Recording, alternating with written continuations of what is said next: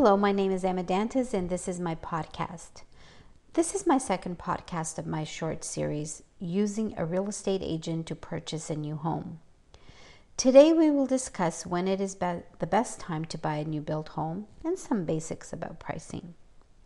A lot of the national builders are publicly traded companies, and even if they're not, they are a corporation, and as such, they need to meet sales goals and either answer to their shareholders of that company or their management. For that reason, toward the end of a quarter, builders tend to be more aggressive with their incentives in order to meet these sales goals.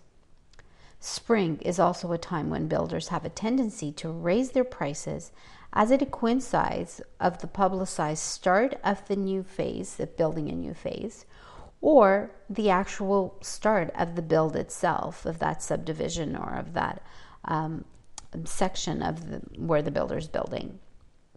For example, I recently helped um, I recently helped a young couple purchase their first new home, and it was it was a new build, and this was just a week before the the first quarter of the year, and so spring was right there as well.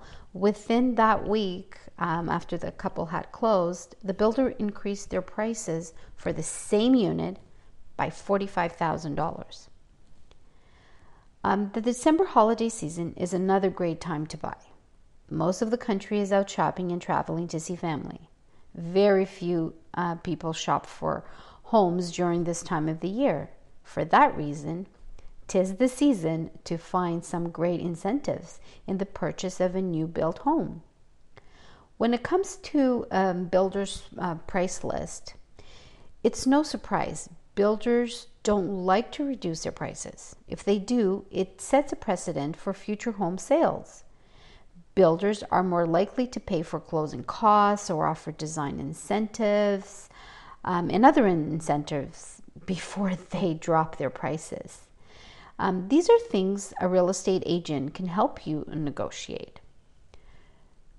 Because you have to remember, builders are not like regular sellers. They're not emotionally attached to the property. They make decisions based on what is best for their bottom line. And remember, the salesperson at the builder's sales office or model home is there to serve the best interests of the builder, not you as the buyer.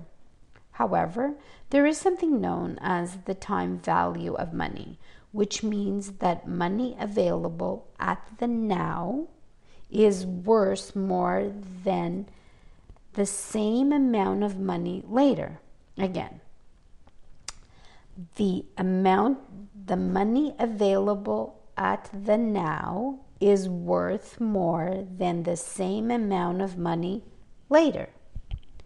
What does this mean practically? It means that every day a builder has a home that is sitting for sale on the market they are losing money. By looking at for builder inventory homes that have been on the market for 45 days or more, these are the homes in which a buyer might be able to get a good deal. Um, and I want to emphasize some new home buyers think that if they do not use um, an agent for their purchase, the builder will reduce the price of the home by the amount of the commission for the most part, it, this cannot be further from reality. Builders do not want to reduce their prices because it sets a comparison price for future homes sales in that neighborhood. Builders instead add the commissions paid to a buyer's agents into the marketing budgets of the homes. If a buyer goes to a new home builder without a real estate agent, either the builder's agents or the builder will pocket that money. Tune in um, to hear my pod, my next podcast on my discussion about the builder contract.